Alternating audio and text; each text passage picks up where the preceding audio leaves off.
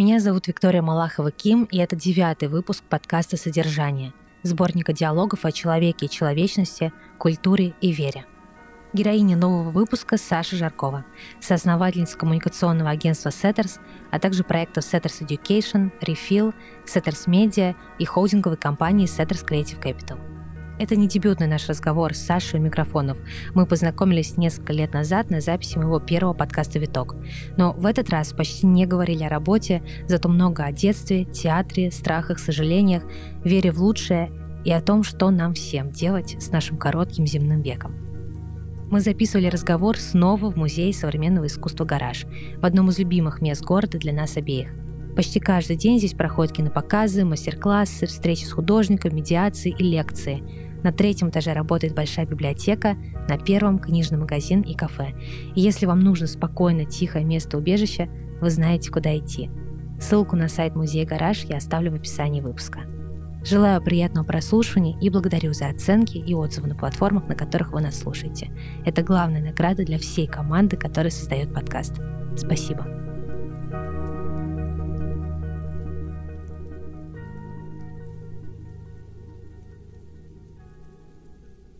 Саша, привет, большая радость снова тебя видеть напротив э, и у микрофона. Э, люблю с тобой разговаривать, э, очень люблю то, что ты делаешь, люблю, как ты рассуждаешь, и в очередной раз просто испытываю удовольствие, что могу вот так вот подсветить какую-то, может быть, новую грань себя перед теми, кто будет слушать наш разговор. Спасибо, что пришла. Вика, привет, и тебе огромное спасибо. Хочу какие-то алаверды сделать, потому что я очень люблю с тобой общаться, слушать твои подкасты, читать твои посты. Э, очень люблю твой такой вдумчивый подход э, ко всему, поэтому хоть и как бы сейчас в конце года, да, у всех супер насыщенный, огненный, непростой период, а, но вот очень хотелось согласиться на разговор с тобой, потому что я знала, что это будет очень интересно, очень вдохновляюще, и, а, знаешь, я вообще считаю, что одна из главных, эм, из главных навыков людей — это уметь задавать классные вопросы. Вот у тебя это точно классно классно получается, поэтому я тоже сегодня настроена на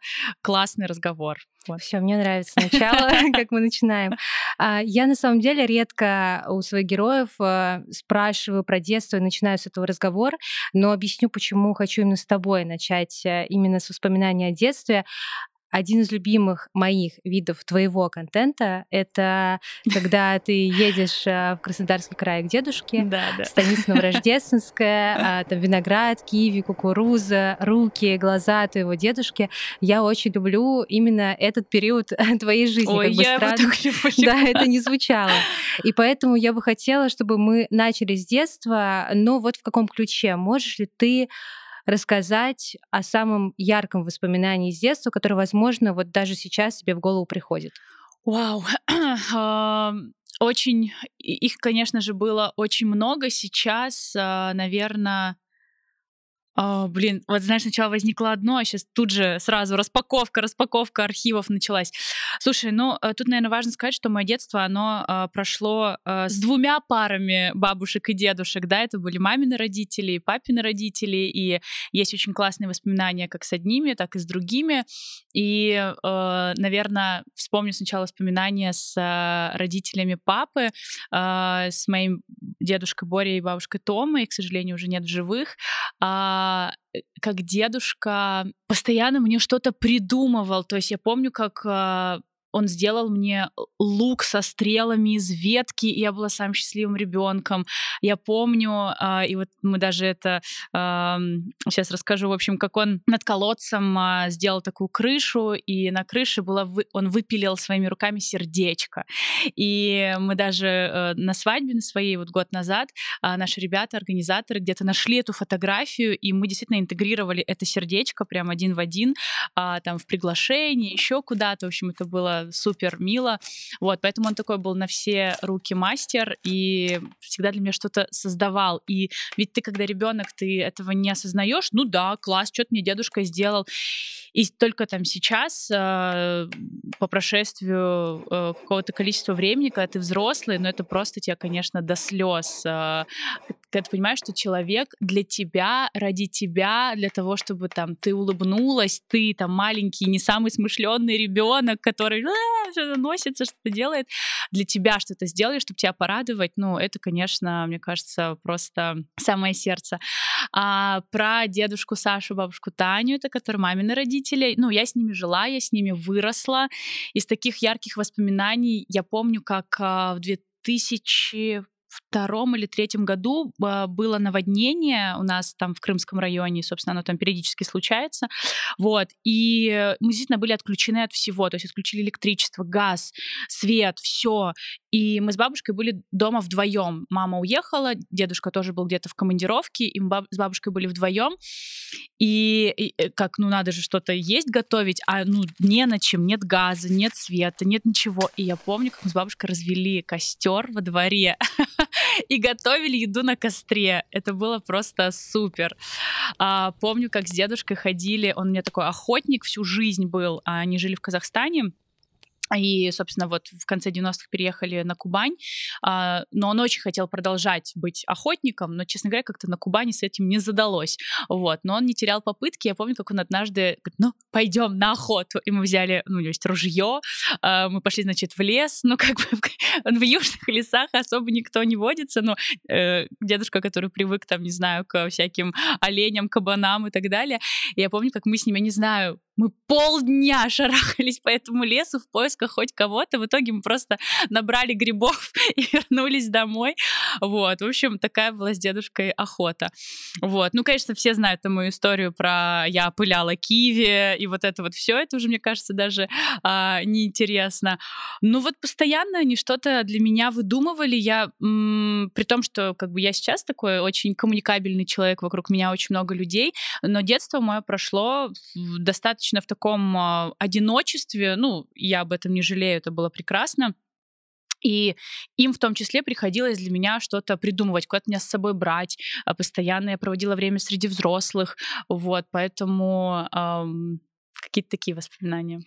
Я подумала, так интересно, как э, мы будучи уже взрослыми людьми, вспоминаем какие-то не самые приятные моменты, вот вроде наводнения, какой-то катастрофы, да, да. как вполне себе ну, такую забавную историю из детства. Да. Это, конечно, заслуга огромная взрослых, которые там находились, взяли всю тревогу переживания на себя, а ты в этом моменте ну, ты не воспринимаешь это всерьез, потому что у меня была история, когда а, мы у бабушки с дедушкой а, пережили взрыв рядом, а, там Ого. взорвался завод, это было в Самарской области, повылетали окна из, а, из домов, да, вот это, я помню прям это стекло осыпающееся, я там у подружки на третьем этаже, а с пятого просто сыпется стекло. Mm-hmm. И я представляю какой-то ужас для взрослого Конечно. человека. А я это вспоминаю как прикольную историю, когда я играла в куку на подоконнике, и вдруг стекло угу. посыпалось как снег, и все. И вот мне кажется, да, это, конечно, no. большая заслуга взрослых.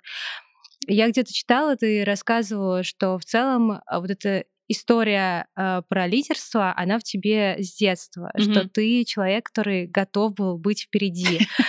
Вот можешь вспомнить, какие еще качества, которые вот были тогда в детстве, ты сейчас себе замечаешь, может быть, просто понимаешь, что я вообще-то помню, как это было тогда. Ну, про лидерство, наверное, да. Э, ну, то, тоже в том числе, потому что у меня всегда был пример э, перед глазами, да, это дедушка, э, его всегда называли шеф, э, и мы даже сейчас с Женей вспоминали, мы ехали в Сапсане, и мы Женю сейчас называем шеф, и мы так его называем последние, наверное, года два-три, и, естественно, это начала я его так называть. Собственно, его сейчас вся команда называет не Жень, просто шеф, шеф, шеф. У меня всегда так все называли дедушку. Э, мне кажется, даже кто-то не знал, как его зовут. просто типа шеф. Вот. И мы ехали с Женей в Сапсане, и он ехал, и а, у него была во рту зубочистка, и он мне в этот момент так напомнил дедушку, потому что он у меня всегда такой, типа, очень серьезный, зубочисткой во рту, значит, э, решает какие-то дела. А, и при том он никогда не был каким-то, ну, я не знаю, он не пытался создать э, такое отношение к себе, mm-hmm. э, как к шефу, но его почему-то все очень э, уважали и боялись. Ну, тогда все-таки бояться было, так скажем, принято, как-то это было нормой. Вот. И я понимаю, что вот Женя мне в этом плане очень напоминает моего дедушку. Э, это забавно. Из каких-то еще качеств... Ну, я всегда была, конечно, супер на позитиве. Ну, то есть э, таков был мой мир. Ну, э, холодно, супер, дождь тоже супер. Ш, не знаю, что-то там э, антенна поймала Sailor Moon на, на ТНТ, супер. Не поймала, ну ладно, пойду что-нибудь другое по делу. То есть у меня как бы всегда был такой просто пули непробиваемый оптимизм. И э, это как бы моя сильная сторона, но это, наверное, одно из моих главных разочарований, э, когда я повзрослела и вообще в период взросления, когда я поняла, что так вообще живут не все, так вообще воспринимают мир не все. Э, есть большое количество людей, которые сфокусированы только на плохом и отталкиваются только от плохого, и энергию получают только в том, что они на кого-то наорали, на них кто-то наорал, э, им что-то не сделали, им кто-то что-то должен, и вот в этом для них энергия движения. Поэтому вот это, да, пульнепробиваемый оптимизм, вот он а, со мной с детства. Что еще из такого? Ну, даже не знаю, как описать это чувство. Ну, короче, мне, мне всегда были важны details, так скажем. Но в деревне у тебя особо нет details.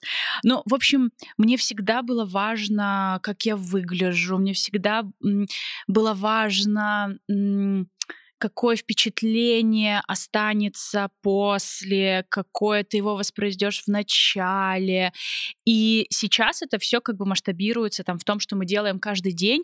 Э, там, поэтому я очень всегда э, вовлечена во всякие мелочи. То есть мне не безразлично эм, или давай так, мне важно, чтобы, э, не знаю, на любом каком-то нашем мероприятии э, была классная энергия, все э, чувствовали себя долгожданными гостями, играла классная музыка, потому что я бывала и на других ивентах, где тебя как бы приглашают, но ты приходишь, и ты такой, ну непонятно, как будто ни к селу, ни к городу, с тобой никто не разговаривает, тут вообще какая-то тишина. В общем, я, наверное, никогда, я с детства не любила неловкость, вот это чувство неловкости, а оно в том числе, ну вот через какие какие-то такие детальки, в том числе ты его э, разрушаешь. И вот сейчас я также не то чтобы не люблю, не, сейчас я с ней уже умею как бы профессионально работать, и сейчас я такая, так, неловкость, ну давай, иди сюда, Сейчас я тебе покажу, как решить эту проблемку. Сейчас, конечно, к этому отношусь э, супер как-то уже на автомате. Но вот это всегда было с детства. То есть мне было неловко, когда почему-то все сидят и молчат, и я там, не знаю, начинала говорить первой, или, ну, какие-то такие штуки. Или там все поругались, или там какой-то был громкий тон, и все такие сидят сразу. И, мне вот это было даже в детстве важно и нужно было решить. Вот про взросление ты сказала, что в этом этапе взросления для тебя было открытием, да, совершенно другой взгляд на мир других людей. А я бы хотела спросить в целом про взросление. Я вспомнила, мы записывали как раз разговор с Сережей Линым, это режиссер mm-hmm. и актер, и он сказал интересную фразу. Вот я ее дословно, мне кажется, не произнесу, но смысл такой. Я до 30 лет воспринимала жизнь как репетицию. Mm-hmm. Вот сейчас мне 30 исполнится, и настоящая жизнь, mm-hmm. вот она начнется. У тебя был вот этот момент понимания, ну все, кажется, вот она взрослая жизнь я четко вижу границу между mm-hmm. а, тем, что да, было до этого, а теперь уже все по-серьезному, все по-другому. Было ли это осознание? Ты знаешь, мне кажется, оно ко мне а, до сих пор приходит. И, ну, с какой-то периодичностью в разные моменты. Я не могу сказать, что оно ко мне пришло всецело. Я до сих пор достаточно э, инфантильно, я до сих пор э, не воспринимаю, не осознаю, что мне 30, а не 18. Э, и я как будто уже даже там, ну там все говорят, ой, там у вас такая ответственность, такие проекты, а я к этому вообще по-другому отношусь. Я не просыпаюсь с этой мыслью, я не засыпаю с этой мыслью, я как бы делаю это, ну не то чтобы на автомате, но на каком-то флоу, просто потому что мне это нравится, а не потому что я взрослая и я что-то осознала. Наверное, самые такие отрезвляющие тебя моменты, это, конечно, э, там старение твоих родителей, да, когда ты понимаешь, там вот у нас мама просто 20 лет разница, и вот в этом году ей исполнилось 50, а мне 30, и мне не укладывается в голове, как моей маме 50, в смысле, я помню, как мы праздновали ее 30-летний юбилей. И вот, наверное, в такие моменты э, ты понимаешь, что ну, жизнь, она идет, она не репетиция, и никогда ею не была, но я, слава богу, никогда ее не считала репетицией. Я просто скорее всегда к тому, что, ну, есть ощущение, что ну, еще очень много времени впереди. Очень-очень-очень. Да, сейчас ты живешь, там что-то делаешь, но еще так много времени впереди. А ты видишь, как оно несется, и ты ощущаешь это физически, вот, я не знаю, мне кажется, э, ты, ты со мной согласишься, ну, с каждым годом оно становится все быстрее и быстрее. Я прошлый год называла самым быстрым годом в своей жизни. Сейчас вот мы там, ну, снова уже начинаем потихонечку подводить, да, итоги 23-го, и я говорю, блин, по-моему, это самый быстрый год в моей жизни. Uh, он безумно насыщенный, ну, то есть у меня каждый день какое-то событие, но при этом uh, кажется, что какая-то поездка была месяц назад, а это было почти год назад. И, в общем, наверное, я продолжаю взрослеть э, до сих пор через какие-то э, бытовые и жизненные моменты и ситуации. Возможно, так и буду взрослеть всю жизнь. И, в принципе, сейчас вот э, тоже, кстати, э, Женя как-то обсуждали, что э, мы же по факту э, сейчас находимся в таком уникальном моменте, когда мы такие же взрослые, как наши родители. Ну, то есть мы больше не... не а, ну, ты понимаешь, про что я говорю, нет вот этого ощущения, ну да, я там еще молодой, зеленый, mm-hmm. вот еще как бы можно прийти за советом к родителям там и так далее.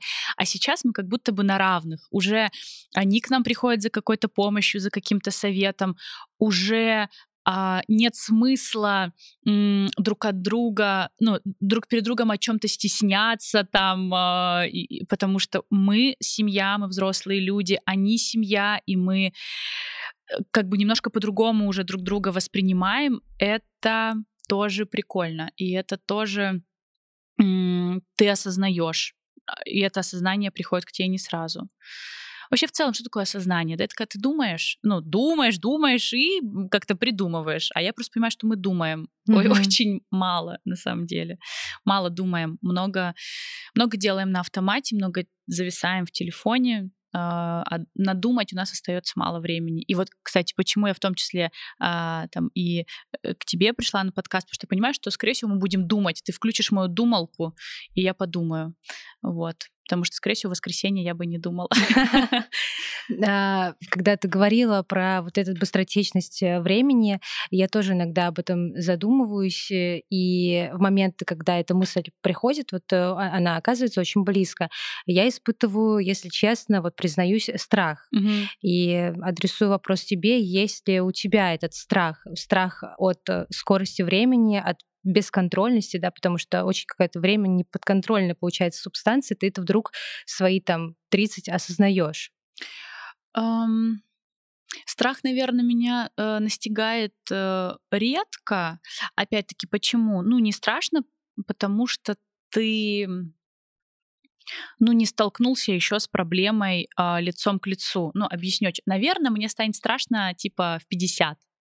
Ну, то есть у меня вот такое ощущение, потому что сейчас мы говорим, да, быстро, быстро, очень быстро, о, как быстро, но страшно? Да нет, пока не страшно, я ж молода, полна сил, а, энергии, столько всего делаю, да, время несется, но мне не страшно, я же еще вот здесь, вот, поэтому мне кажется, мне может стать э, чуть страшно, вот, когда я стану еще взрослее, и я пойму, как быстро пронеслось, э, пронеслась жизнь, проносится. Вот, поэтому это как, знаешь, ну, э, как когда мы говорим а, там, о болезнях каких-то, да, мы говорим, ой, как, какой кошмар, да, действительно, там, я не знаю, э, что-то вот у человека болит, и ты как бы ему искренне сопереживаешь и сочувствуешь, а, и тебе его жаль, и вроде бы тоже страшно, что ты можешь тоже с этим столкнуться, но тебе не страшно по-настоящему, mm. потому что ты не в этом, и дай бог никогда не будешь. Вот, поэтому, наверное, вот у меня как-то и со, со временем также. Да, как и все, конечно, причитаю, жалуюсь, э, не знаю, шокируюсь, но, но не страшно. А чего боишься вообще? О, хороший вопрос. Чего боюсь? Слушай, ну, я, конечно, понимаю, что я э, как бы дофаминовый э, такой маньяк. Э, конечно, и я подсела на, ну как, ну в целом, ну это, вот, вот, кстати, что можно приплюсовать к, детско, к детским качествам, которые во взрослой жизни тоже есть. А, для меня всегда была важна а, похвала. Чуть не сказала пахлава.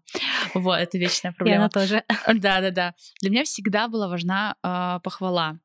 М-м- ну, мне важно, чтобы меня похвалили.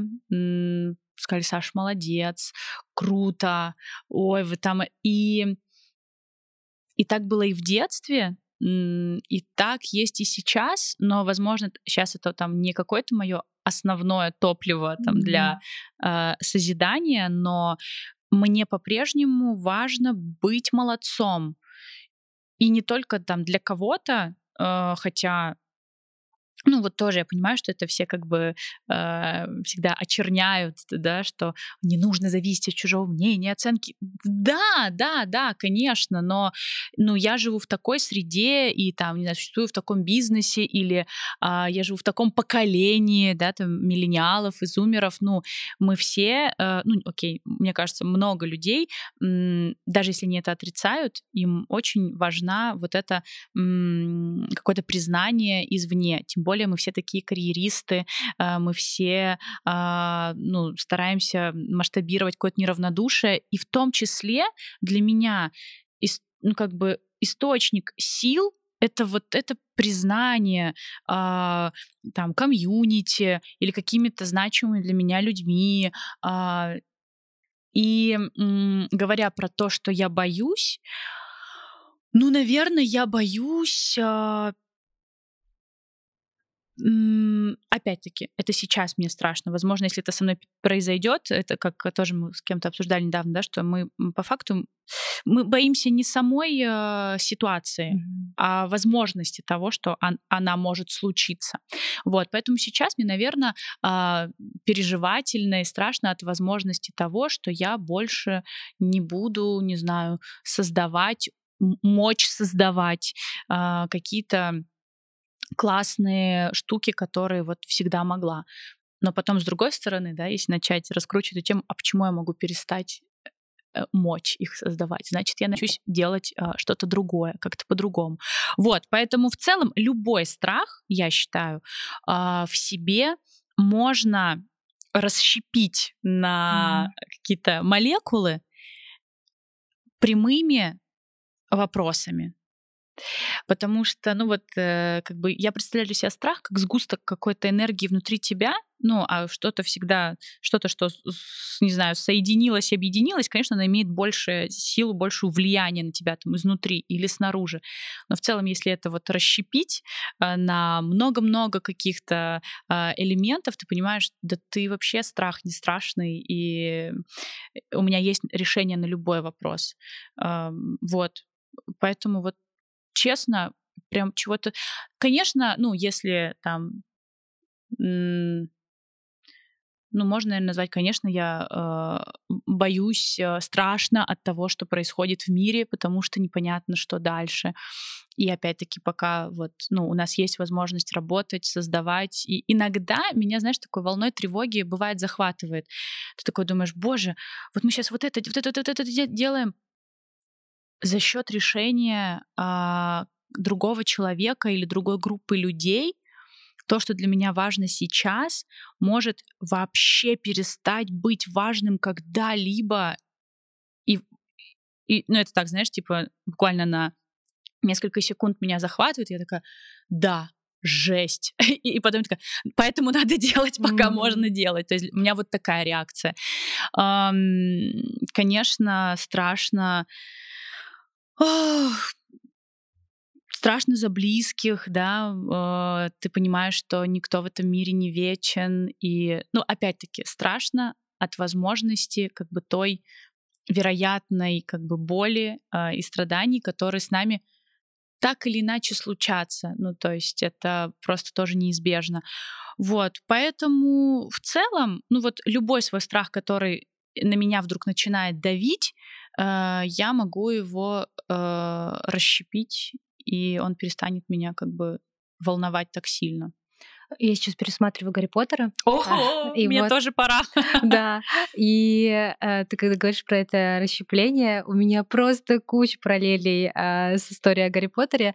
От, э, понятного дела, крестражей, да, когда, казалось бы, вот зло расщепило себя для того, чтобы э, стать сильнее, но по факту mm-hmm. все наоборот, э, до вот этой знаменитой фразы, по-моему, Дамблдор как раз говорит Гарри Поттеру о том, что, или сам Гарри Поттер говорит о том, что э, когда человек вот он находится в разъединении, вот тогда вот он и слаб. Mm-hmm. А я хотела, знаешь, что у тебя спросить, когда ты говорила про э, страх э, перед этой возможной гипотетической да. ситуацией, когда вдруг э, ты перестаешь делать что-то большое, значимое.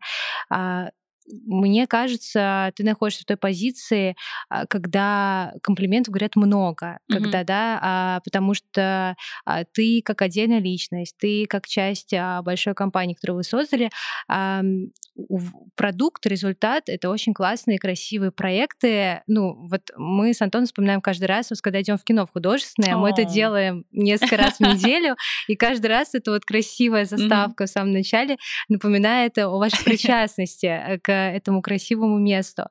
И мой вопрос вот какой. Получается, ты постоянно находишься вот в этом потоке комплиментов. А, что происходит э, с твоей самооценкой, а главное с эго mm-hmm. в этом случае? А, видишь ли ты опасность в этой зависимости, mm-hmm. да, или ты научилась с этим справляться, если да, то как? Слушай, э, мне кажется, у меня сейчас будет звучить эгоистично, но у меня все супер с эго. э, нет, но если честно, мне кажется, у меня внутри меня сидит настолько э, хорошо заземленный адекватный э, критик, что он, э, ну я не знаю, не то чтобы он не дает возможности мне там отлететь, но как-то у меня не, не, ну, у меня нет желания. Ну вот э, тоже, наверное, один из таких принципов э, из детства. Э, мне мама всегда говорила эту фразу, я ее никогда не не понимала и думаю, блин, как бы что, чему это? Она меня вообще очень бесила, эта фраза. Вот она говорила, а, будь проще, люди к тебе потянутся. Я такая, что, что это значит? Куда они потянутся? Что значит быть проще? А зачем ко мне тянуться? Вот. А потом я поняла, что это в том числе как бы одна из моих эм, сильных э, сторон э, это возможность сохранять в себе эту простоту. Потому что мне так комфортно, потому что я знаю, что так э, другим людям комфортно со мной, э, потому что я знаю, что многих это до сих пор очень часто э, очень удивляет mm. во мне, э, что можно просто подойти, просто поздороваться. Я никогда не закачу глаза, не знаю, не там цыкну, не фыркну. У меня бывают, у меня включаются какие-то, э, значит, снобские какие-то штуки, но э, я им быстро нахожу объяснение. Обычно это либо когда я устала, либо когда, ну, условно, я правда там... Э, в основном это случается в каких-то сервисных моментах, да, когда, там, не знаю, ты правда, э, не знаю, там, заплатил там, не знаю, какое-то количество денег, чтобы вот, э, чтобы твои ожидания были вот такими, какими вы друг другу их обещали сделать, они не такие, и я, конечно, начинаю заводиться. Но это в целом в каких-то очень крайних случаях. Вот, по поводу комплиментов, мне всегда очень приятно, мне даже иногда ну, конечно, я живой человек, я смущаюсь. И мне кажется, что, возможно, не такой уж я молодец, э, каким, какой меня считают э, другие люди. Я ничего такого не делаю. И еще знаешь, что мне очень помогает? Я постоянно нахожу э, в мире или там вокруг меня людей, которые вообще сто крат больше mm-hmm. молодцы вообще, ну вот из последнего там, а, это причем мне Женя показал этот кейс, что какой-то чувак, YouTube-блогер а, или кто он, он потратил сколько-то там, а, несколько десятков миллионов долларов на то, чтобы пробить в Африке скважины, и там теперь есть питьевая вода. И ты такой, охренеть, я вообще я вообще не... Ну, естественно, у тебя первая реакция — это обесценить все то, что ты сделал. Такой, я вообще не молодец, вот он молодец. Но потом ты такой, нет, я тоже молодец, но э, есть к чему стремиться, масштаб mm-hmm. э, доброты, масштаб неравнодушия, э, нет ему предела. Э, и его можно просто в себе развивать бесконечно много. Плюс, наверное, что еще тоже помогает, да, это какие-то, так скажем, антипримеры. Ну, все равно тоже вокруг нас есть люди, чье поведение нам не близко, но мы с ним сталкиваемся, и мы понимаем, как мы не хотим. Вот, поэтому мне нравится стоять э, ногами на земле, мне нравится вообще без э, какой-то какого-то смущения даже не знаю чего общаться с очень разными людьми и отчасти, возможно, даже, знаешь, быть каким-то кейсом того, что ну не все там такие, как, как, как, вам, как вам кажется, как вы привыкли. И мне кажется, очень много людей, которые, ну, каким-то своим, знаешь, каким-то таким достойным, честным поведением в очень разных сферах показывают нам, э, что не надо всех под одну гребенку да, что, ой, а эти вот такие, а москвичи зазнавшиеся, а эти вот такие, а эти вот такие, или там, да, знаешь, мое любимое, это когда начинают по национальному признаку, mm-hmm. не дай бог, о, а эти вообще вот такие. Говорю, да откуда вы знаете? Вы как так, как так можно говорить, не знаю, про целую там нацию, как так можно говорить про, не знаю, целое э, направление профессионалов там в той или иной индустрии. Вот, поэтому, мне кажется, в каждом таком направлении есть вот люди, которые являются кейсами того, что нельзя мыслить стереотипами и нельзя думать, что все люди одинаковые. Вот, а так... Э, в общем, да, мне кажется, я дружу со своим эго, не даю э, ему токсично влиять на меня или окружающих. Мне понравилась фраза, которую ты сказала про масштаб доброты. Очень mm-hmm. красивое сочетание слов в одном предложении. Э, запомню. И да, и про калибровку с другими людьми это тоже, мне кажется, очень важно. И про примеры вдохновляющие, антипримеры тоже. Ты говорила, я это на себя примеряла и думала, что точно, я точно так же существую.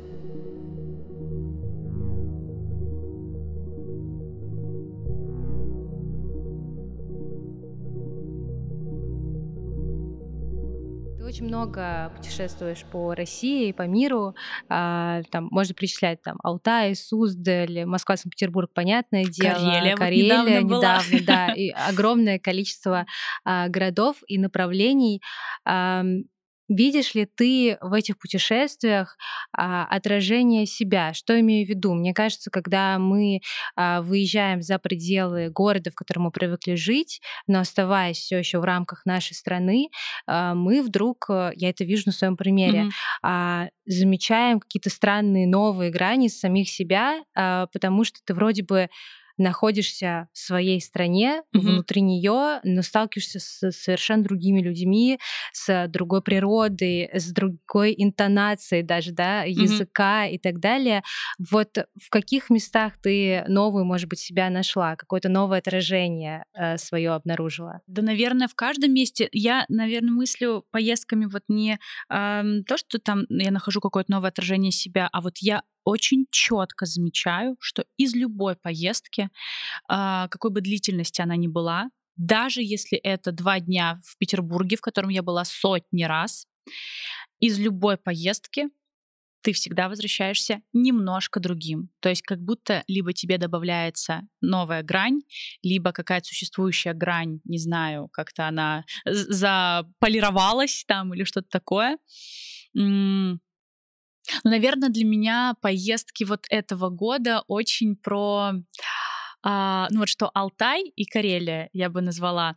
А, Алтай это вообще был какой-то отлет. Я же я поняла, что я ведь никогда в жизни не выпадала а, из сети на неделю. А здесь у меня не было связи неделю, потому что ее просто там нет, потому что это тайга и есть только спутниковая связь. И я настолько как бы успокоилась и эм, выдохнула, и я вообще была на спокойных вайбах в таком энергосберегающем режиме, Наверное, что-то такое было и в Карелии, но э, Алтай это был летом, Карелия была вот недавно осенью, и там такой был немножко, знаешь, э, мут э, сумерек э, фильма. Туман, да, да, да, очень такой. И, и у меня несколько людей спросили, Саша, ты какая-то в Карелии была грустная, а я говорю, так нет же, я же была просто спокойная. И как будто мы все стали немножко путать спокойствие с грустью. Ну, потому что в том числе я понимаю, что я для всех, конечно, все время хихи-ха-ха. Я правда хихи-ха-ха. Я не знаю, как это работает, э, но вот как только я вижу людей, как только я оказываюсь в обществе, я просто всех так рада видеть. Я почему-то э, начинаю там постоянно шутить, и, там я всем улыбаюсь, э, мы со всеми обнимаемся. Ну, в общем, какой-то у меня вот абсолютно искренне, но вот такой какой-то огонек во мне моментально загорается. Но когда я одна, э, когда я не с людьми, я на самом деле очень могу быть спокойным, закрытым э, человеком с книгой. И э, я просто даже забыла, что я такой могу быть. И вот там, кто какие-то там видел мои сторис или еще какой-то контент, ты была грустная. Я говорю, нет, ребят, я просто была спокойная, вы меня такой давно не видели, а может быть вообще никогда не видели. Ну и я, конечно, каждый раз поражаюсь, а, какая вот у человека, причем мне кажется, у любого, а, связь с природой. Просто в ком-то она закопана глубже, а, я просто как бы выросла на природе, а потом уехала в город и эту связь потеряла. А кто-то, возможно, вырос в городе, никогда в жизни там особо там не было лесов, полей, рек, и, ну, возможно, нужно, значит, чуть чаще выезжать на что-то так, как бы что-то такое природное, да, чтобы в себе это раскопать. Но какая вообще сильнейшая связь между человеком и природой, и как много э, природа тебе дает, вот это мне каждый раз просто сносит крышу. И я прям, ну, там оказываюсь где-то, думаю, боже, мы же каждый день вот в этих кольцах, в этих пробках, мы же вот очень, а, ну, закапываем я недавно применила к человеку слово лидар. Это, знаешь, вот на машинах тоже стоят вот э, такие датчики, которые как бы считывают машину 360. А, вот мне кажется, мы вот эти свои датчики лидара тоже закапываем вот в этой гонке, в этой части нашей жизни. Да, эта часть нашей жизни очень важная, но а, прям хочу каждому, кто будет слушать этот подкаст, да, добавить в свою жизнь природу или добавить ее чуть больше, если есть такая возможность. Удивительное качество энергии, совершенно другое. Ну, там есть качество энергии, когда ты спишь, есть качество, ну, качество энергии, когда ты там активно отдыхаешь, да, есть качество энергии, когда ты на природе что-то делаешь. И это вообще какое-то... Еще и без контакта с э, внешним миром. Да, и, ну, вот я, что я, например, тоже все, всегда себя замечаю на природе, как мы по-другому даже выглядим. Как нам уже не важен э, какой-то прыщ, синяк, э, не знаю, лохматая голова или что-то еще. Ну, вот я, наверное, за это очень люблю э, эти все яхтенные приключения, э, там, «Сила ветра», или вот мы на Мадагаскаре недавно были, тоже под парусом. Ну, то есть ты просто дикарь, и это тоже часть твоего ДНК. Просто мы его очень сильно подавляем э, всей, всем вот этим консюмеризмом там и так далее, но оно в нас есть, и классно это не потерять. Ты начала очень интересную тему про вообще понимание а, себя, свое mm-hmm. я, про контакт а, с этим я. А, мне на следующей неделе предстоит э, запись подкаста с а, одним психоаналитиком, который очень люблю и уважаю, и мы выбрали тему идентичности. Вообще понимание идентичности. Э, чуть-чуть мы этот вопрос затрагивали, кстати, в разговоре с Галиной Юзефович, потому что mm-hmm. я задавала м, такой вопрос. А, я наблюдаю, как по понятным причинам за последние два года люди теряют разрыв э, с своей идентичностью, потому что не понимают, кто я теперь без страны, которой я привык жить, mm-hmm. там, кто я без работы, которую я потерял, кто я без а, окружения, которое я потерял mm-hmm. по разным причинам. Вот если я задам тебе вопрос, кто ты, как ты на него ответишь? Просто, мне кажется, вопрос сшибающий с ног, потому что ты его сам себя как бы ну, не задаешь никогда. Вау, я даже не знаю вот так вот сходу, как ответить. О, кстати, вот, я вспомнила недавно, значит, э, формулировка тоже была прикольная. Мы как раз э, дописывали книгу а, про сеттерс, а, и, значит, немножко поспойлерю. Ну, там вначале есть такие как бы профайлы про каждого из нас, там, про Женю, про Алину, про меня. И я двоечница, и я не смогла написать, ну, вот, чтобы ты понимала, я не смогла написать про себя. Я избегала эту задачу несколько месяцев, и ее постоянно откладывали, потому что, ну, она не первостепенна, там вся книга остальная писалась, ну, вот Сашин профайл висел как еще задача без галочки. И уже момент, когда уже все готово, а мой профайл до сих пор нет, и мне снова как бы там команда Мифа говорит, Саш, вы напишите, а я им до этого, ну, типа, уже 10 раз обещала написать и не писала. И я уже прям, знаешь, э, я прям так, сказать, что я напишу, и реально сделать над собой усилия и написать. Или сказать, что я не смогу написать. И я решила на одиннадцатый раз быть честной с собой и с командой Мифа. Я говорю, вы знаете, я не могу написать. Я говорю, мне тяжело. Ну, то есть, либо это будет две строчки, а, а я понимаю, что... А там же еще все в символах измеряется. Говорю, я я не смогу. Говорю, пожалуйста, мне нужна помощь. А, и вот как раз подключилась наша автор а, Эльмира, и мы созвонились в таком формате интервью, тоже вот, поэтому в целом я недавно обсуждала там и свое детство, и свое какое-то становление, ну там более в коротком формате. А, и она вот тоже спросила, Саш, вот как, как бы ты себя охарактеризовала, кто ты? Я родила какую-то приятную фразу, надо ее запомнить. Uh, я сказала, что я простая девчонка с непростой энергией. Вот. Это если, наверное, как-то коротко. Потому что понятно, что есть куча там каких-то социальных ролей и так далее, но в целом я очень чувствую... Вот, кстати, что еще из детства пришло ко мне, оно до сих пор со мной. Ну, я чувствую какую-то свою здоровую там, не эгоцентричную какую-то, но очень здоровую ос- особенность, ну, самость, я не знаю, как это можно еще назвать. И я всегда себя такое чувствовала вот с детства. Я никогда не не была потеряна, я никогда не думала, о боже, что со мной будет. Я как-то всегда знала, что со мной, что у меня все будет как-то прикольно, потому что, ну, я какая-то прикольная вроде бы, я не потеряюсь в этой жизни. И сейчас у меня, наверное, ну, какие-то такие же ощущения, э, кем бы там я ни была, сколько, понимаешь, масштаб человека и вообще его, его характеристика, на мой взгляд, не описывается там э, количество, э, там, размером оборота, количеством сотрудников, там, количеством запущенных проектов.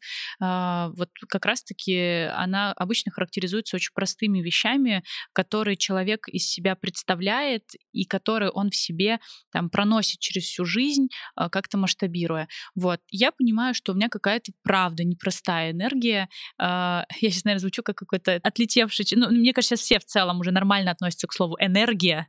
Да, да, да. Это, это раньше было более так, да? эзотерично, да. Сейчас как будто все, ну да, да, энергия, энергия. Вот. Я понимаю, что у меня, конечно, в этом плане какая-то она непростая. А, у меня ее очень много, и я могу ею влиять на других людей. А, ну вот в хорошем смысле этого слова. Вот, поэтому я очень простой э, человек с непростой энергией. Вот так, наверное. Да, я, я рада, что не ответила регалиями, это супер. А потому что их и так, э, они везде есть, и Конечно, это тоже часть меня, э, и этих регалий там становится все больше, что мне уже даже немножко тоже стыдно и не, не по себе. В смысле, там пишу 50 бизнесов перечислять, в которых я фаундер. Как бы не очень интересно, а вот кто, кто ты, что Это знаешь, как я вчера, собственно, смотрела Як, да, и какой классный прием, какой классный простой прием. Я просто поняла, что никто как бы из таких крупных компаний, кроме Яндекса, никто так не делает. А, ну, там вещали ну, там ребята из разных направлений, и там, условно, подписан, не знаю, там Петя Иванов отвечает там за там, технологию чего-то. А, что-то там побывал там в 120 э, странах, э, занимается тяжелой атлетикой, а там что-то там любит какую-то борьбу. И ты такой, и ты уже забыл, что он Ваня Иванов, отвечающий за технологии, ты уже сфокусируешься на том, что он вот тут был, вот это пробовал и вот этим увлекается. То есть вот это очеловечивание человека, у нас просто, ну, есть какой-то тренд на, наоборот, э, обезличивание человека э, за счет вот как раз регалий, какой-то профессиональной там ценности и так далее. А то, что все, все это люди э, с очень разными взглядами, э, в чем-то очень похожими взглядами, со своими увлечениями, своими болячками, ранками, травмами, силами, суперсилами. Вот что цепляет, вот что запоминается. Поэтому будет там этот человек дальше каким-то техническим директором или не будет, но он всегда будет э, Ваней Ивановым, который побывал вот в этих странах и любит э, там, какую-то борьбу. Вот. Ну, в общем, меня это умилило. Я просто раньше подумала, я, я постаралась представить, как Як снимет Сбер и я себе этого не смогла представить. Потому что я не знаю ни одного человека из Сбера, кроме Германа Грефа. Ну, это вот про человечивание.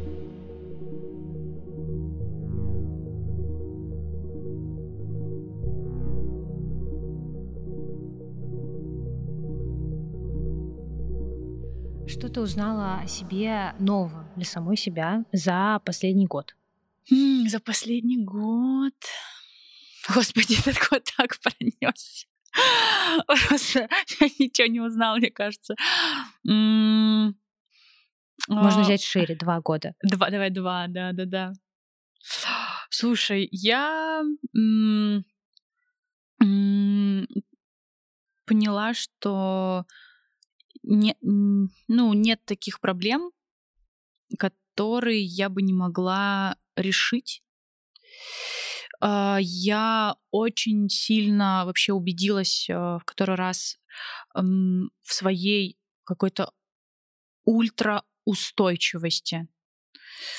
Ну, то есть меня очень тяжело выбить. А, нет, понятно, понятно, что я могу истерить, там, э, нервничать, ну, там, вот, допустим, в пятницу была уже, знаешь, последние рабочие часы, я уже просто, у меня дергался глаз, там, ну, я не про эту устойчивость, это понятно, это нас какие-то там ситуации или наше состояние, или что-то выбивает. Но вот генерально а, я, ну ты вообще просто хрен меня сдвинешь, как бы, и пошатнешь, а, если ну, я не, не хочу этому как бы поддаваться. Uh, и я, опять-таки, никогда не считала это какой-то, каким-то классным навыком или какой-то особенностью, но, наверное, в последние mm-hmm. вот пару лет, когда я увидела, как много людей потеряли устойчивость, uh, и у меня как бы такое всегда, возможно, не самая там класс, классная реакция, да, но у меня всегда первая реакция, типа, ну ты чё? Ну ты чё? Ты, ну, ну ты чё, соберись. Ну, потом я себя, это, это как, моя первичная реакция. Потом я, конечно, себя успокаиваю, потому что я понимаю, что а, ну ты чё, соберись, работает не со всеми, во-первых. Во-вторых, я никогда а, не знаю а, всех причин, по которым человек потерял устойчивость, и я не знаю его бэкграунда, то есть э, да, возможно, с нами случилась одна и та же ситуация, но что с нами было до этого, а, я не знаю. Поэтому я стараюсь как бы, ну, и как бы ко всему, каждому человеку очень с пониманием относиться. Но на фоне этого я поняла, какая у меня просто есть какая-то жизненная устойчивость и, ну, это вот то, что мне, нам помогает тоже э, вообще продолжать, не отлетать. И, в общем, отлет это не про меня. Ну, вот про какой-то отлет в стратосферу, конечно, да, от удовольствия и радости, вот, а отлет вот просто потому, что я бац и оторвалась от своих каких-то ценностей, веры во что-то, Слава богу, такого со мной пока не было. Вот, в этом плане очень устойчиво. Э, Все чаще к этому обращаюсь. Вот. А что тебе дает силу эту устойчивость сохранять, не потерять ее?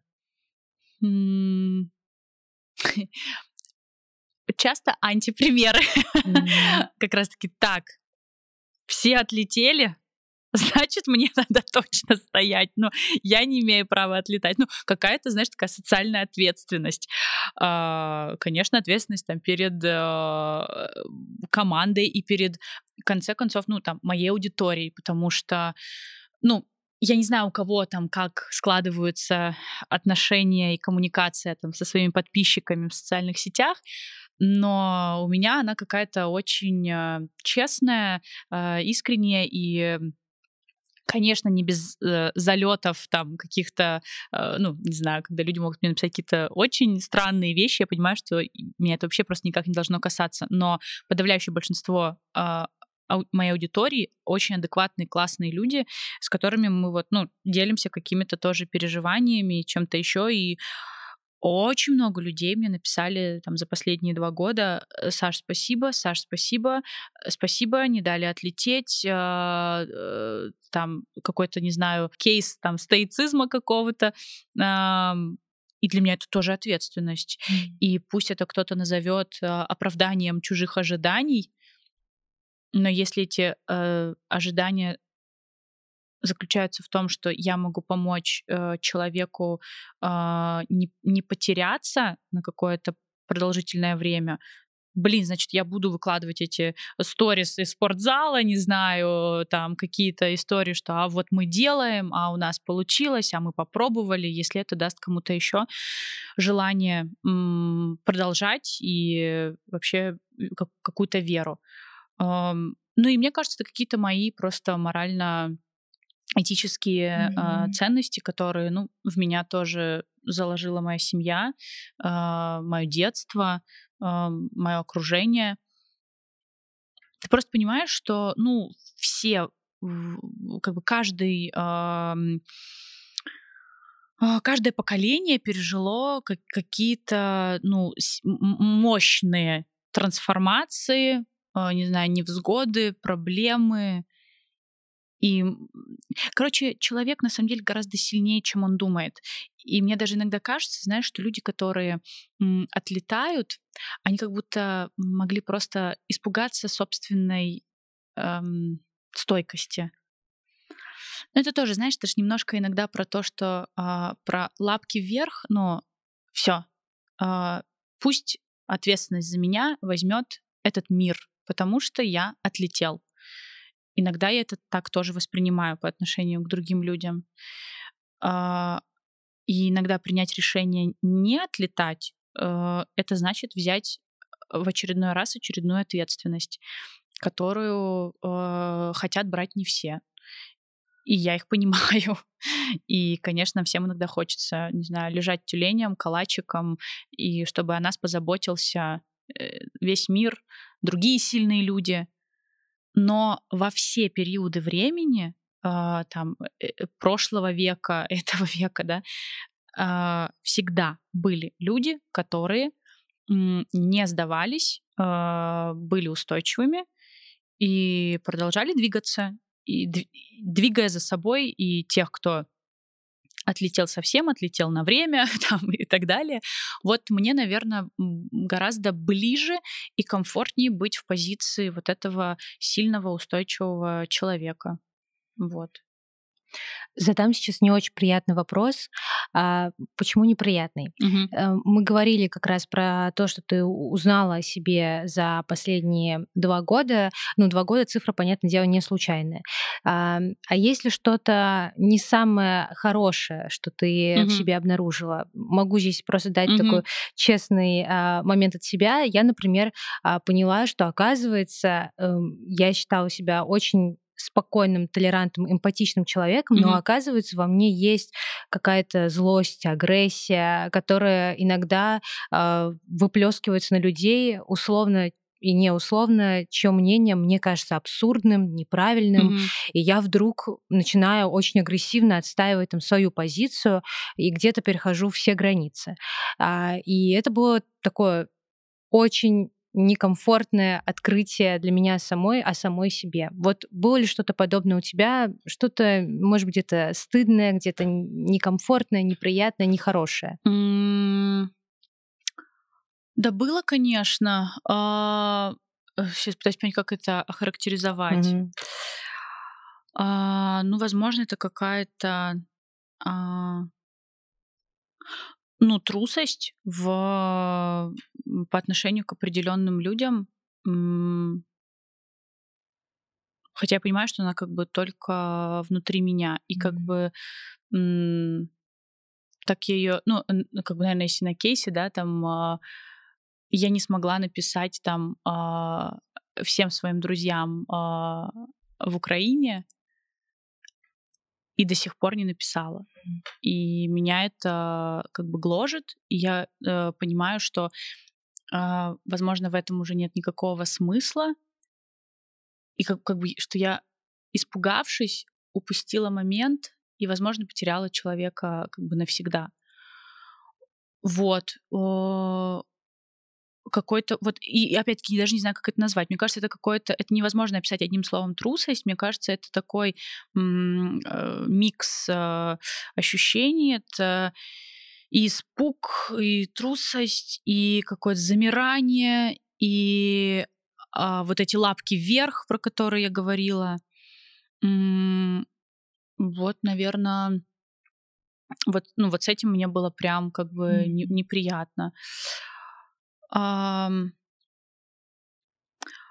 а так, ты знаешь, а, я, я могу, как бы, я часто могу себя в чем-то обвинить, типа, а, я еще такой очень достаточно поддающийся разным как бы вайбам, скажем, пропагандам в э, человек.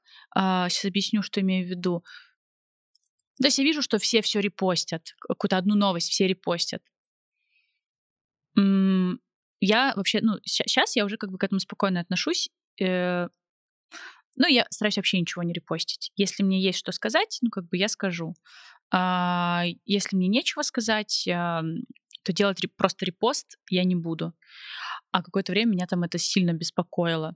И как-то в этом плане меня, наверное, тоже Женя успокоил, ну, тем, что, ну, люди сделали вот так, ты сделала другое действие. Ну, Э, включаться в этот мир можно по-разному, не только за счет э, репостов какой-то очень виральной, э, вирального контента. И я как-то стала просто чуть спокойнее относиться. Вот э, это же тоже, понимаешь, это же тоже как бы э, пропаганда или я не знаю даже как сказать, это какое-то ну накручивание людей. Э, все, всем, всем этим контентом. То есть ты сам ничего не говоришь, за тебя как бы сказали, а ты просто э, такой, ну и я с ними. Вот. Э, и когда я перестала их делать, мне сначала у меня было чувство вины, что я, я не со всеми. А потом я поняла, слушайте, так я вообще другой штукой занимаюсь. Ну, как бы ваш вклад, э, это может быть репост, а, мой вклад, а, не знаю, я иду и не знаю, э, и делаю работу, а там э, продолжая создавать там какое-то количество рабочих мест для там такого количества людей, или я там стабильно перечисляю деньги на благотворительность, или ну какие-то такие штуки. Я просто поняла, что есть очень разные инструменты. Просто в чем прикол? Этот он публичный, и ты как бы, ну, как бы публичный молодец. вот. А как будто ты, вот высказался, а какие-то другие, они э, более э, такие интимные, так скажем, закрытые, и ты выбираешь вот такой способ действия и поддержки. По поводу агрессии я тебя понимаю, просто у меня, наверное, это было и, и раньше, поэтому mm-hmm. я просто знаю, что есть и такая я, что я вообще не, не, могу, не только пуська, я могу прям, из меня может куда-то это выплеснуться. Единственное, я всегда это контролирую, чтобы это не выплескивалось там дальше, не знаю, моей квартиры. Вот, ну и в целом, как бы, понимаешь, это же тоже агрессия, ну, ну, она неплохая, штука в целом, если это помогает тебе э, разгрузиться, невозможно же все держать в себе. Э, и вот мне просто тут помогает всегда фраза, э, да, не, главное не пропускай зло дальше себя. Mm-hmm есть оно у тебя, вот пари в квартире, не знаю, накалякай что-то на бумажке, там, поплачь, поматерись, я, все что угодно. Но вот как бы, чтобы это других только вот людей не касалось, пусть оно из тебя выйдет, а дальше вот, если ты можешь остановить это в себе и не выпускать дальше в людей, важно стараться это делать.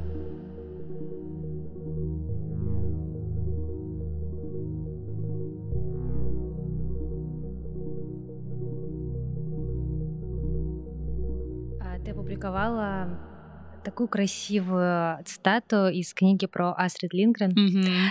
В чем смысла нет, а, в чем точно да, смысла нет, я знаю. Так бояться одиночества, тишины, а, что ни разу не найти времени в тишине и покое подумать, что делать мне с моим коротким земным веком. Это очень красивая фраза, а, потому что она заставляет в очередной раз вообще задуматься о Мгм. настоящем, о том, о чем мы говорили с тобой ранее. Как ты отвечаешь на этот вопрос? Э, Что делать тебе с твоим коротким земным веком? Жить его, жить, а, не задумываясь о том, что он короткий. Какой бы ни был, а, весь мой. И он действительно, а, мы никогда не знаем, как, как бы, когда он закончится. И, к сожалению, есть люди, у которых а, их короткий век э, был слишком, как бы, короче того, какой у меня есть сейчас. Задумываться об этом, но не слишком надолго. Вот лучше продолжать, продолжать. прод- Не зря же, да, тоже есть все эти фразы в стиле а, там, как бы ты прожил свой день, если бы... Или там, как проживай свой день, как если бы он там был последним, и вот это вот все. Но это немножко на грани, да, ну, это значит, что каждый раз собираться помирать, вот, но, но в целом, наверное, ну, нет, ну, крайне мало дней в моей жизни, о которых бы я думала в контексте, ну, зря прожитый день. Я просто, наверное, стараюсь проживать каждый день не зря. Не зря для себя, не зря для э, окружающих, не зря для моих близких. М, Делать, делать то, что ты любишь, э, жить, любить, э, э, соглашаться на авантюры, э, не поддаваться общественному мнению, а, если оно вас склоняет к чему-то, что вам не близко. Стараться оставлять за собой э, какой-то след, насколько это возможно. Кто такой человек? Кто такой человек? Это, ох, столько разных описаний, да, там и страшный зверь или, о боже, со- созидатель и так далее. Смотря, конечно, с какой стороны посмотреть. И а, я вот тоже смотрела недавно, писала об этом, а, ну, недавно, летом, наверное, писала тоже в телеграм-канале про сериал, который меня безумно впечатлил. А, Он называется «Экстраполяция». Apple TV. Да, да, смотрела? Да, мы не досмотрели, почему-то на каком-то моменте остановились, надо Ну, в общем, вернуться. на меня это какое-то произвело просто э, мощное достаточно впечатление. Наверное, в том числе потому, что там представлено такое не самое далекое будущее, которое даже, скорее всего, мы застанем. Вот, и все так похоже. Э, И, конечно, глядя там на, на мир человека вот с этой стороны, ты, конечно, думаешь, боже, мы вредители. Просто мы эгоисты, вредители, сама, э, как это сказать, самолюбы какие-то. Мгм. Ам, С другой стороны, а сколько всего прекрасного человек создает. А, ну, зачем же м- зач- зачем-то мы тут оказались, чтобы, наверное, не просто там, э, не знаю, бегать голыми по лесу, вот. а, ну, раз как бы раз есть потенциал, мне кажется, его нельзя не использовать, э, создавая что-то. Поэтому для меня человек это кто-то очень вроде бы разный. И вот, да, нам там, ну, э, как сказать, у нас есть какие-то супер уникальные вещи, да, про которые мы все говорим, там, «О, что там отпечатки пальцев не повторяются, там, сетчатка глаза, там, что-то ДНК, там, и так далее, и так далее. Но при этом, боже, мы так порой похожи с очень разными людьми разного возраста, из разных стран и культур, что ты думаешь, боже, какие мы одинаковые на самом деле, какие у нас одинаковые. Вот, кстати, меня это всегда поражает в... Ты вначале говорила про там театр. Я почему тоже люблю ходить в театр, э, в драматический, и смотреть там классику в том числе, потому что меня просто поражает, как у людей а, 100, 150, 200 лет назад могут быть такие же проблемы и переживания, и стремления, как у нас сейчас. И как после этого не сказать, что мы не похожи, и э, что, не знаю, человеку нужен человек, и все в таком духе. Вот, поэтому для меня это, наверное, такая... Почему-то хочется использовать слово субстанция, не знаю почему, но какая-то очень вечно изменяющаяся, очень-очень живая, очень всегда мечущаяся в поиске лучшего себя, лучшего другого человека, лучшего э, окружения, э, такая некая такая живая э, эмоциональная субстанция в поисках лучшего всего. Но тут вопрос, а что лучшее? Ну вот он у каждого э, ответ на это у каждого свой. И, наверное, все эти человеки, ну такие они правда разные. И знаешь вот тоже, что я вот раньше тоже как-то, ну, в более таком э, юношеском максимализме, ну вот прям жестко делила людей на хороших и плохих и не понимала, вы чё плохие, офигели? Вы почему плохие? Ну-ка будьте хорошими, вам что, классно делать плохо? А вот тоже как бы взрослея, наверное, и расширяя какую-то свою картину мира, ты понимаешь, что у каждого человека, который даже на наш взгляд делает что-то плохое, есть э, очень э, развернутая аргументация, почему, как бы и вера в то, что вообще-то он делает неплохое. Он в это очень верит, ему это важно, и он просто вот под такой картиной мира, э, под, под таким углом э, на мир э, делает те или иные вещи, но, безусловно, как бы ради хорошего. Но ради хорошего чего? Для себя, а, там для своего какого-то круга людей. Вот, поэтому я я как бы я понимаю, что есть плохие люди, но я их уже, наверное, не просто делю на плохих, а, наверное, на плохих в моей картине мира. И что даже они делают э, что-то хорошее, просто мне этого не понять, не познать. Э, вот. И это вот тоже про такое очень разнообразие какое-то жизненное. Ну и наоборот, ты иногда понимаешь, что в человеке, которым, который казался тебе просто по всем параметрам тем самым хорошим, есть э, абсолютно зло, абсолютно темнота, да, которая иногда вылезает наружу. Да, это точно. Да. Вот.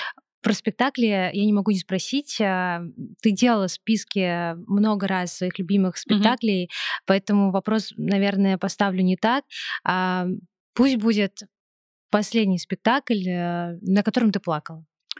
Сейчас, подождите, расчехляю. А, проще, наверное, сказать, на каких спектаклях я не плакала. Плакала плачу я, наверное, почти на каждом.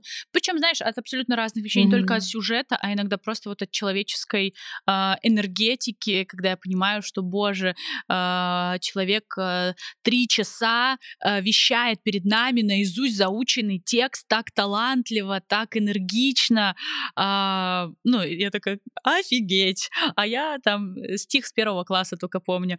Вот, но э, прям последний спектакль. Я сейчас, кстати, стала чуть меньше ходить, просто потому что честно говоря, во-первых, не успеваю, во-вторых, э, ну, действительно, очень изменилось, э, очень изменился репертуар э, во многих спектаклях, ну, там, в том числе из-за отъезда и режиссеров, и актеров, а, но по-прежнему есть очень-очень крутые постановки, на которых я в том числе не была.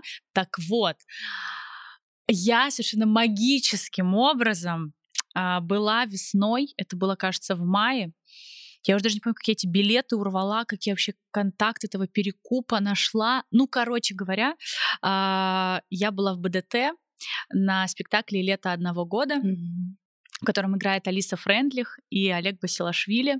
А, им сейчас обоим по 84 года. А, этот спектакль идет тоже там что-то около трех-трех с половиной часов. И там как бы, ну, рыдаешь от всего. Начиная от того, что ты видишь этих легенд на сцене. А, далее, сам сюжет, ну то есть а, в целом там два пожилых человека проводят лето, как, как, как у них вообще строятся взаимоотношения, что для них важно, как они там вообще, что тоже очень интересно, да, какая очень круто показана, какая терпимость терпимость э, на базе любви э, есть вот у взрослых людей. То есть там, ну, понятно, э, Алиса очень энергичная и так далее. Э, герой э, Басилашвили очень такой, как бы, э, старичок с легкой деменцией. Вот, и как много у нее есть терпимости и любви к его закидонам. Вот.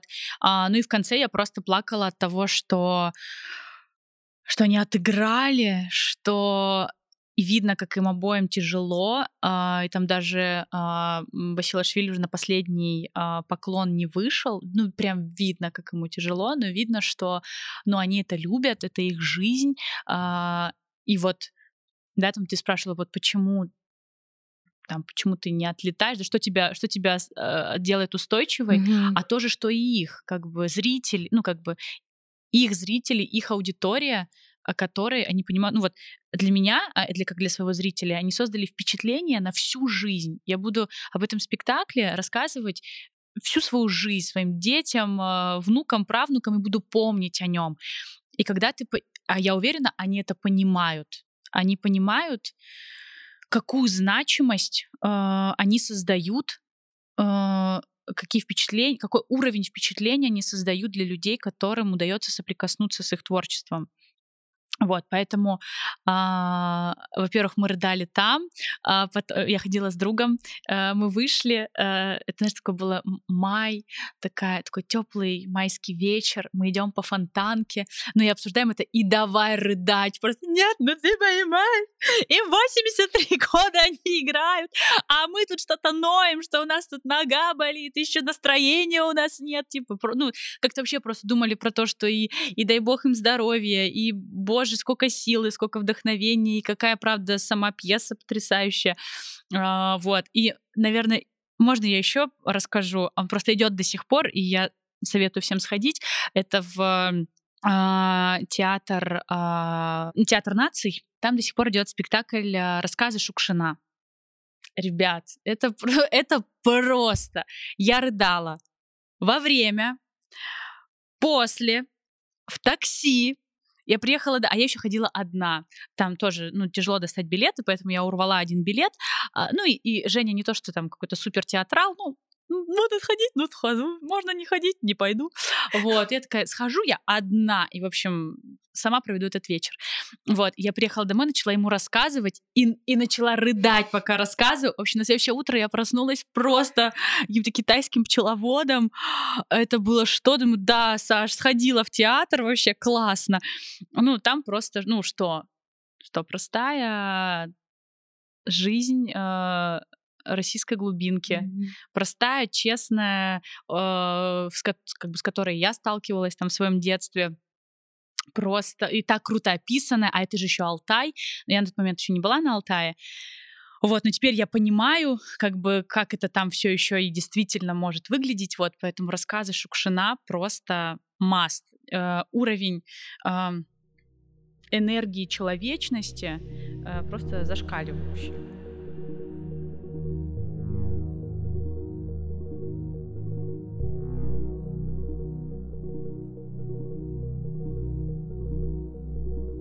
На какой вопрос у тебя до сих пор нет самой ответа?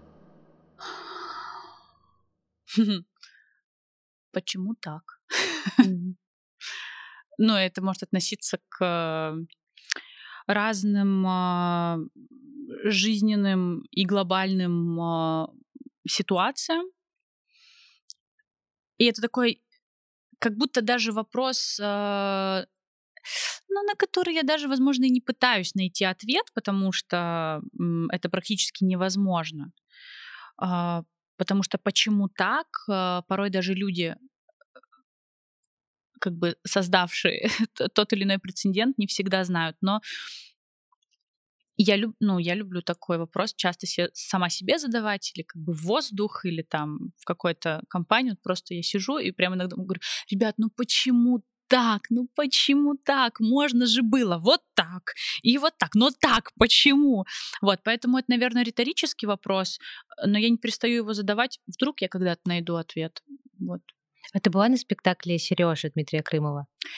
Ой, история. Я купила билеты а за три месяца, И я не смогла пойти и отдала э, своей подруге.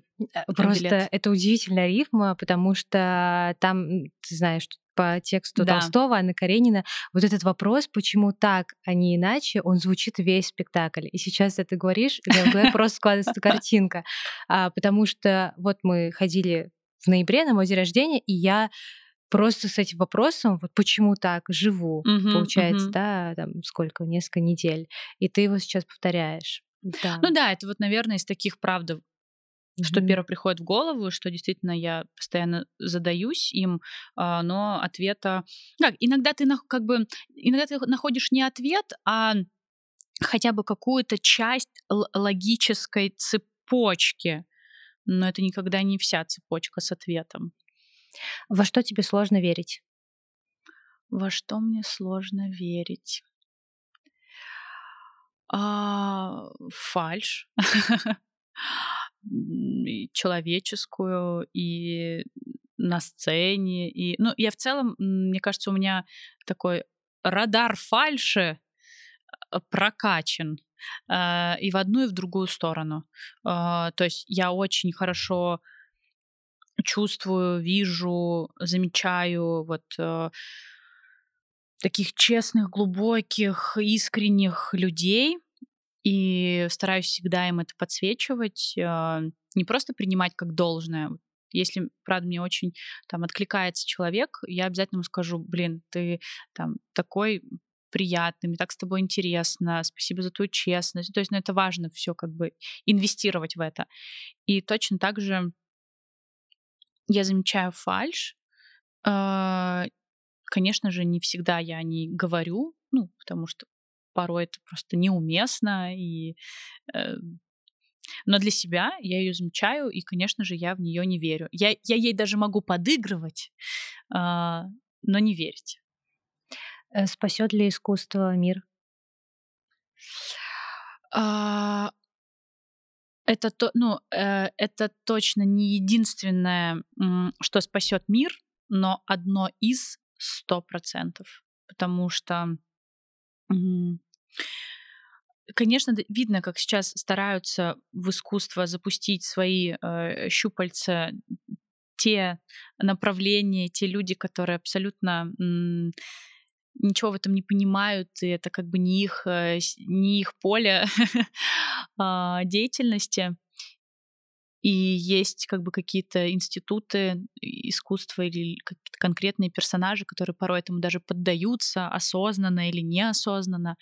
Но в целом, наверное, тот уровень свободы э, в искусстве, та сила объединяющая, всех нас. Ну, то есть, знаешь, как бы, мне кажется, самый показательный, э, самый показательный момент. Это вот в фильме «Реальная любовь», там, значит, в начале, что э, когда... Настро... Значит, я наизусть знаю эту фразу. Когда положение дел в мире наводит на меня грусть, я вспоминаю об аэропорту Хитроу. А я, наверное, в том числе, когда положение в мире наводит на меня грусть, я вспоминаю какой-нибудь э,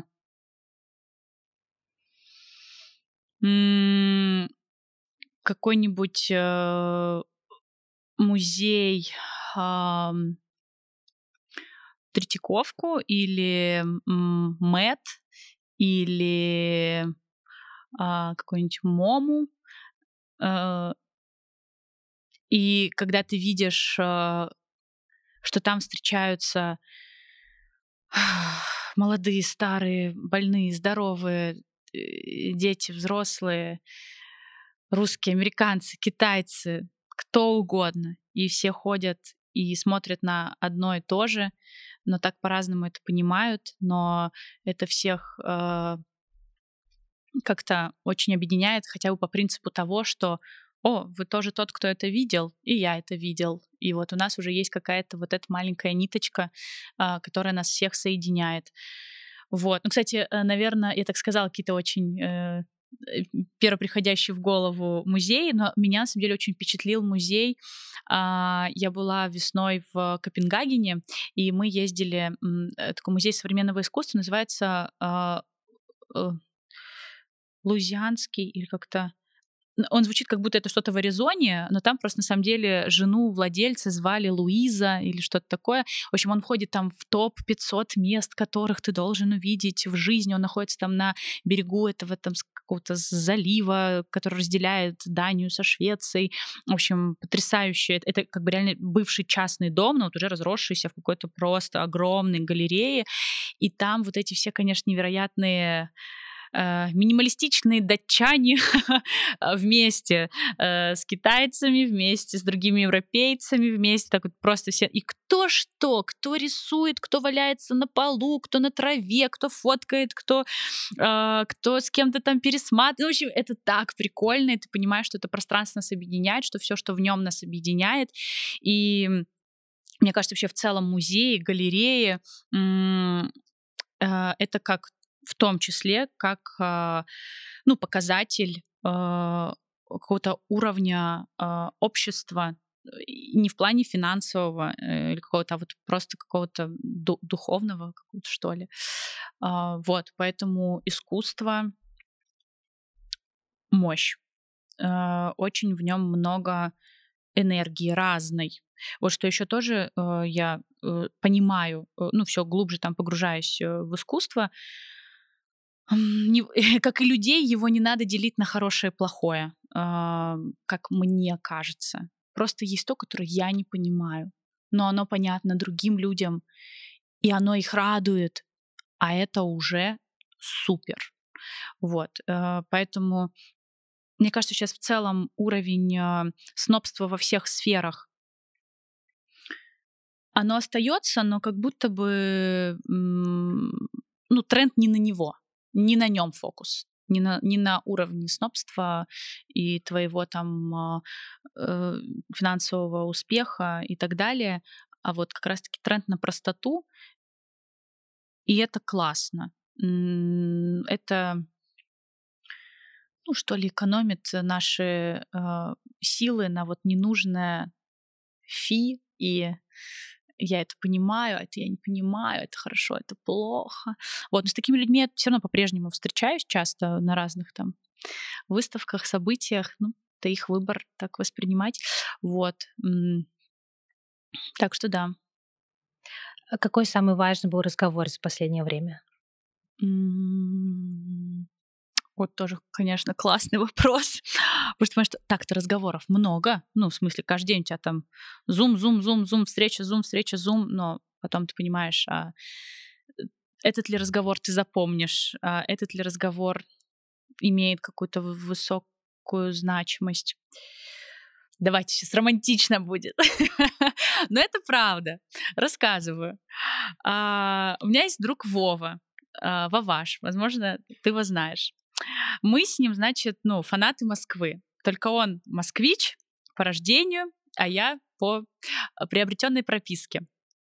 И э, как-то пару недель назад я увидела у него сторис э, с Воробьевых гор, вот с этой смотровой, где МГУ, э, фото, и там написано, вот, э, типа, приходил поболтать с Москвой, э, типа, соскучился по ней. И меня прям аж перемкнуло.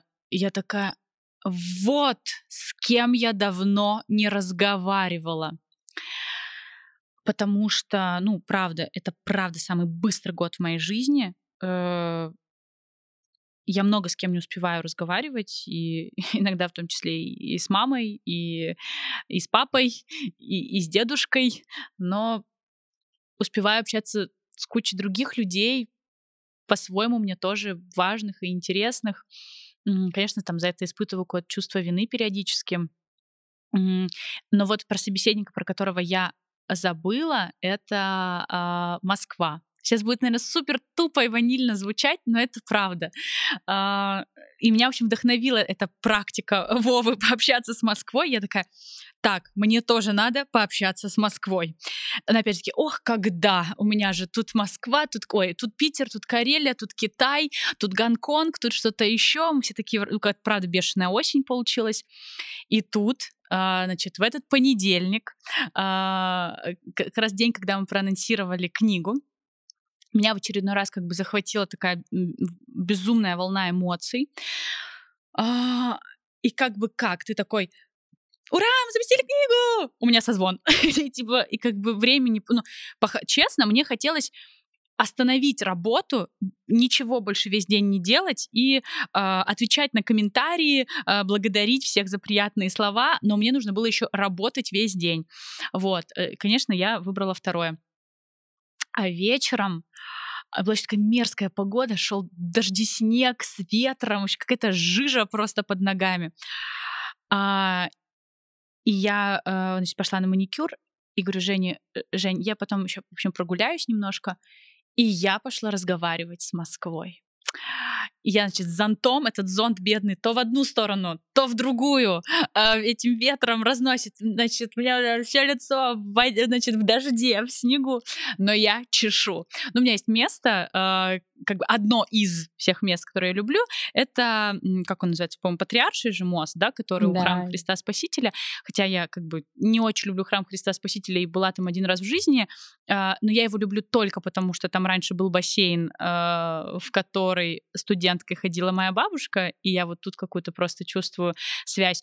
Но это тот мост, как бы, куда я приходила еще даже не живя в Москве, и вот глядя на эту Москву-реку и Кремль, и все, я думала, ну, когда-нибудь, возможно, я буду здесь жить. Вот, и я пришла и стою под дождем, никого нет на этом мосту, и, возможно, к лучшему.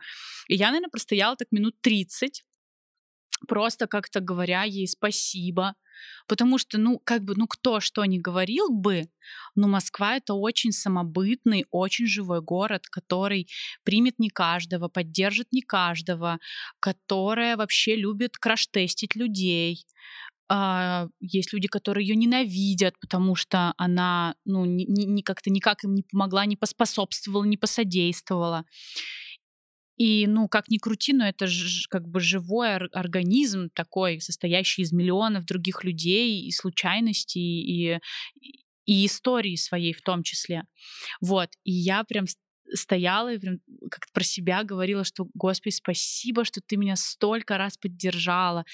Прости, что я э, про тебя, ну, как-то так подзабыла и условно просто в тебе живу и перемещаюсь. А раньше там я гораздо чаще и гуляла, и на экскурсии ходила, и вообще вот, поэтому у меня был такой какой-то приятный диалог э, с Москвой. Э, и мне даже, знаешь, я стою, ветром уносит мой зонт. А я, а я, ну, это как человек, который во всем видит хороший, такая, ну, это она мне отвечает, что все супер, что, Саш, нормально, двигаемся дальше.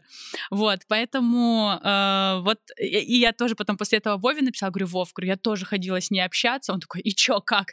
Я говорю, ну, сказала, что, конечно, э, Жаркова, ты сучка, что про меня забыл было, но я тебя все равно люблю, вот тебе ветром по роже.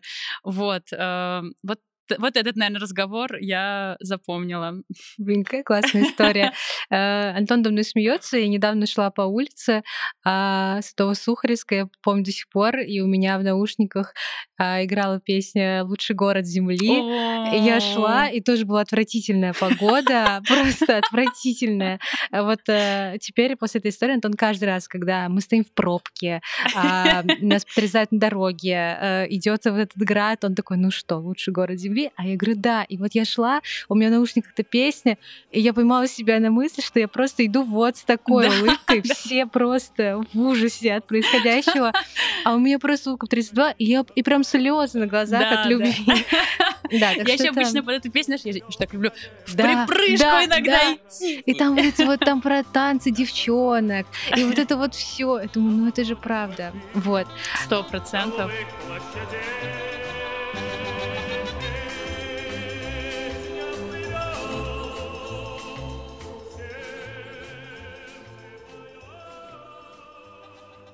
Слово 2023 года? Мне всегда тяжело выбирать одно. А, мне кажется, там тоже есть немножко моя, э, немножко моей сущности, что просят топ-5, я дам топ-6, просят одно, я дам три. Но ведь это же слово для меня, я понимаю, что оно у каждого свое, и каждый год, да, там все, э, что там поисковики и так далее подводят итоги и называют реальное слово года, да, слова года, которые там чаще всего искали, писали, использовали. Для меня, наверное, это будет, пусть это будет Возможности. Возможно, у меня в каждом году присутствует это слово. Вот, но этот год в очередной раз э, показал мне, что в мире, в городе, в стране, в твоем э, каком-то окружении очень много возможностей, и их вот прям, если ты хочешь, если ты осмеливаешься, но ты вот прям можешь их подойти и взять рукой. У нас привыкли, как бы, когда возможности упали сверху, как-то прилипли сбоку, а я вот поняла, что возможность ее можно прям взять, э, так, ну так вот, ну не, не агрессивно, а вот так знаешь, давай, иди сюда, пойдем, попробуем. А, так заботливо и нежно взять возможность, и вы берете в оборот друг друга. Не, и еще одно слово. Простите. Это будет слово будущее. Наверное, в том числе, потому что мы там большую часть этого года запускали медиа, которая про будущее, которая для тех, кто формирует будущее. И запуск э, этого медиа мне в том числе показал, как много людей считают себя теми, кто формирует будущее, и что-то для этого делают каждый день, как их много. А это, ну, в том числе дает тебе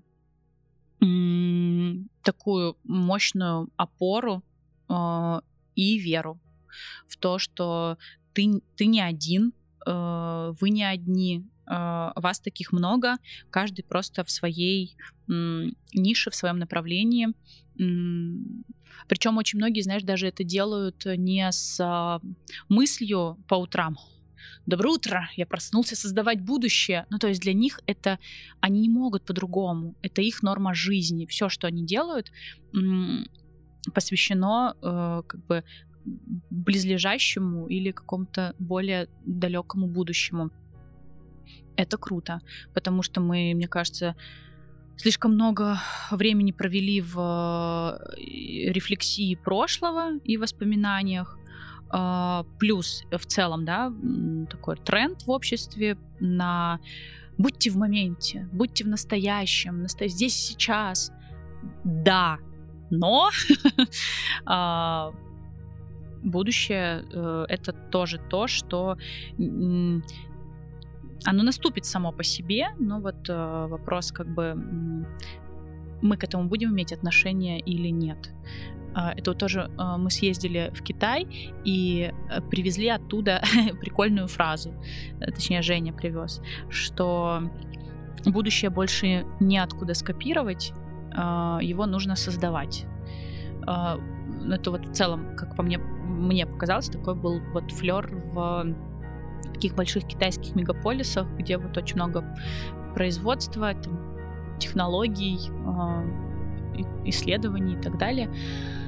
Вот, что мы привыкли его как бы откуда-то копировать из других стран, у других э, людей, вот, а больше неоткуда, уже как бы каждый сам каким-то своим путем создает свое будущее.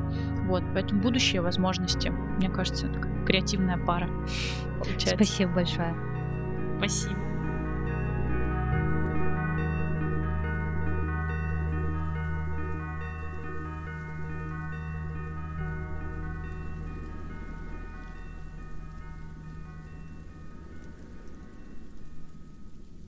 Спасибо, что послушали этот выпуск до конца. Благодарю всех, кто рассказывает о подкасте в социальных сетях и отмечает меня, страницу подкаста в Инстаграм. А еще аккуратно напоминаю, вся команда подкаста будет очень благодарна вашим оценкам и отзывам на платформах, на которых вы слушаете выпуски. Например, вы можете поставить сердечко на Яндекс Музыке или звездочки на Apple подкастах и там же написать отзыв. До следующей встречи.